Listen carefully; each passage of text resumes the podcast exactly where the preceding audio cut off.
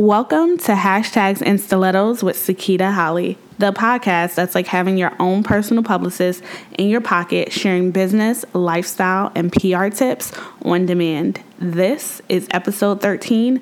Your brand is what the audience says it is.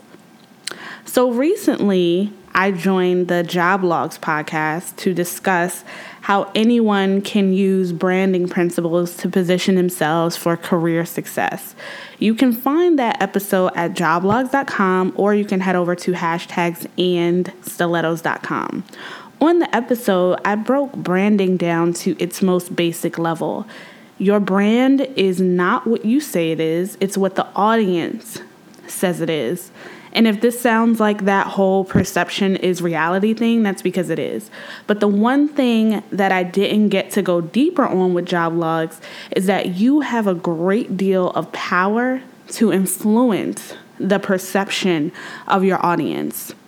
And you get to influence how they see you or how they see your business. And you know if you if you're doing it right eventually what you say and what they say will line up perfectly so when I say that your brand is what the audience says it is, that could easily be misconstrued to make it seem as if you have no say in the matter. But again, this couldn't be further from the truth. And that is why branding and PR exist to communicate who you are on a personal or professional level to the audience that you wish to attract. So, how do you get your audience or your customers on board with your message? First, you need to take your current business or career and create a positioning statement. And the positioning statement should briefly say who you are or what your business is and for whom, aka who is the audience that you wish to attract. So, for example, for a business, you could say House of Success PR is the top PR firm for beauty and lifestyle brands. And on a personal career level, you could say Sam Cook is the go to lawyer for small to mid sized businesses. Now, for both of those examples, we can get even more specific. So, House of Success PR is the top PR firm for beauty brands looking to reach multicultural consumers, while Sam Cook is the go to lawyer for CPA firms with more than 50 employees.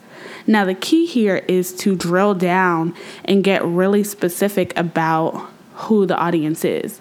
Because oftentimes people are afraid to declare who their business is trying to reach because they don't want to alienate prospective customers.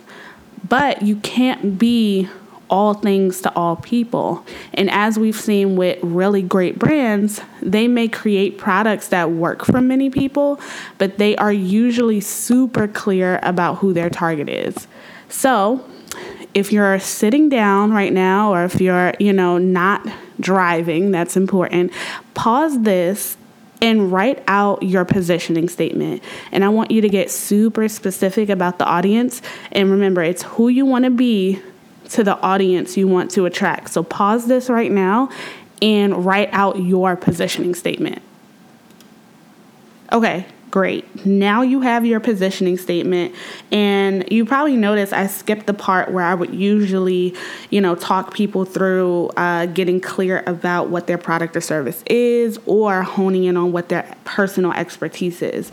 But from for this episode, I want to assume that you are already the best at what you do. So now we just need to find and influence your audience.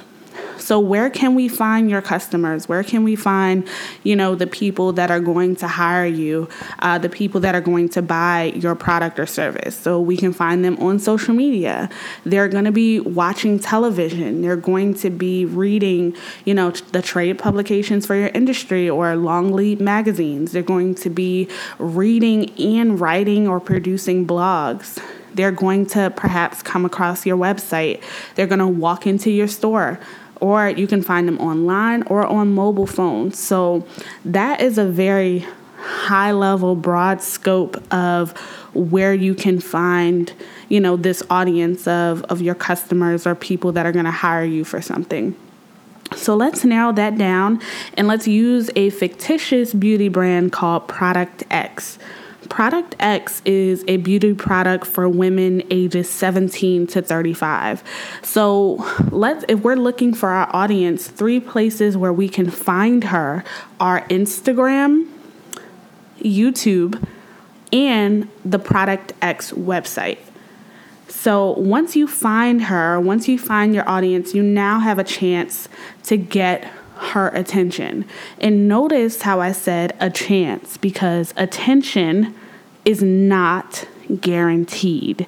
And I think a lot of people kind of get upset or they misunderstand that just because, you know, if you build it, if I build it, they'll come. No, no, they won't.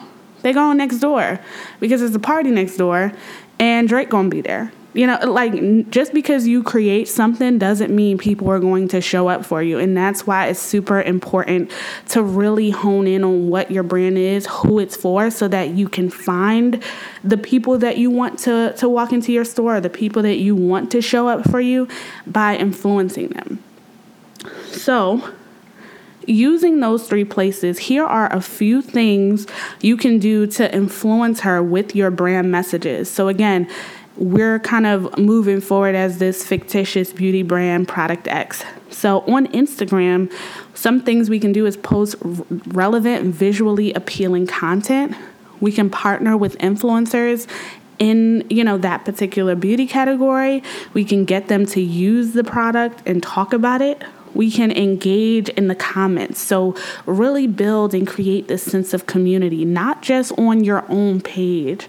Another huge mistake. If you have frequent commenters or, or people that frequently interact with your brand or your, uh, whether it's professional or personal, go to their page sometime and see the type of content that they're posting, like some of that content, comment, you know, and really engage and build a relationship with them. You underestimate how much that can pay off. Like just treating somebody as if they're real and that they exist and that they're worthy of that time. I mean, can pay off tenfold, seriously. And another place that we found our audience for product X is YouTube. So we can either create branded videos in house on a branded YouTube channel, or we can work with influencers in that particular category and get them to talk about and use the product. Or if you know she's coming to our website we have because this is our real estate we have a lot more control over how we can tell and share the brand story there. We can have beautiful visuals. We need to have a detailed bio of ourselves if it's a personal brand or a description of the product and service offering. We can have tutorials and testimonials. We can share any type of pr so, one of the things that I want to just go back and kind of recap because this is, a, again, an overview of how to shape your brand and influence the audience that you want to attract.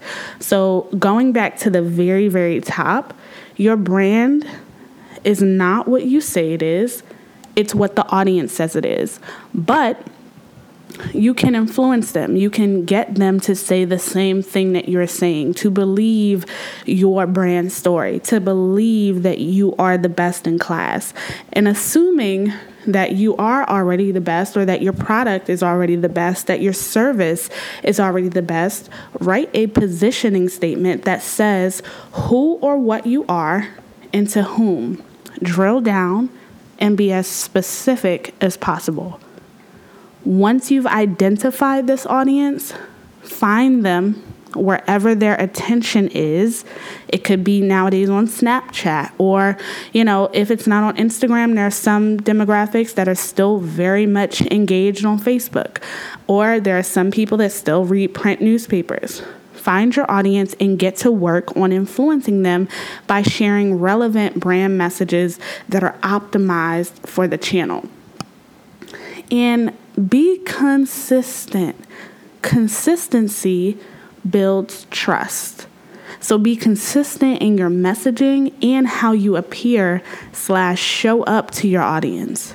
Have a consistent customer experience. The quality of your product should be consistent. Like if I shop with you on Monday and I come back on Thursday, I want the same level of quality and I want the same, you know, level of experience. It should be, you know, the quality should be consistent across the board. The same with your services, like follow up on time, you know, do what you say you're going to do.